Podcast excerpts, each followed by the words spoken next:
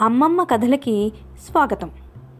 ఈరోజు అమ్మమ్మ కథలలో నేను చెప్పబోయే కథ పేరు బాలుని తెలివి. ఒక తెలివైన బాలుడు రాజుగారి దగ్గర నుంచి అధిక ధనాన్ని ఎలా బహుమతిగా పొందాడో తెలియజెప్పే కథని నేను చెప్పబోతున్నాను.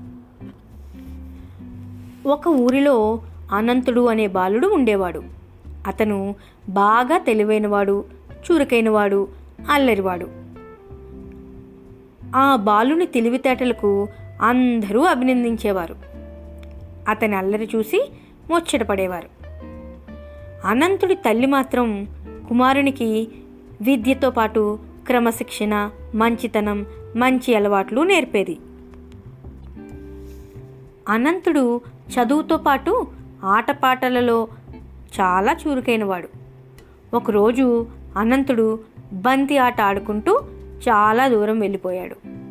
వ్యాహ్యాలకి అంటే షికార్ అనమాట వ్యాహ్యాలకి గుర్రంపై వెళ్తున్న మహారాజు ఆ బాలుని ముగ్ధ మనోహర రూపం చిలిపి చూసి ముచ్చటపడి అనంతుడి దగ్గరికి వచ్చి నాయనా నువ్వు ఎవరు? అని ప్రశ్నించారు.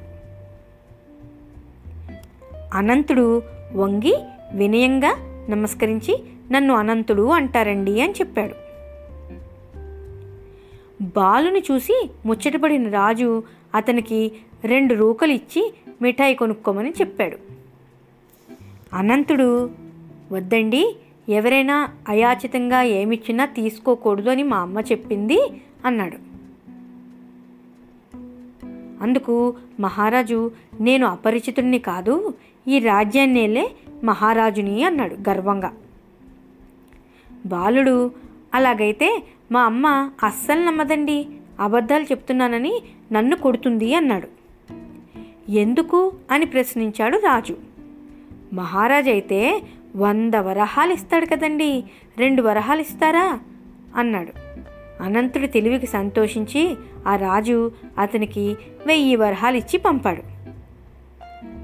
అలా బాలుడు తెలివితేటలను ఉపయోగించి రెండు రూకలు బదులు వెయ్యి వరహాలు సంపాదించి సంతోషంగా ఇంటికి వెళ్ళాడనమాట ఈరోజు కథ కంచికి మనం ఇంటికి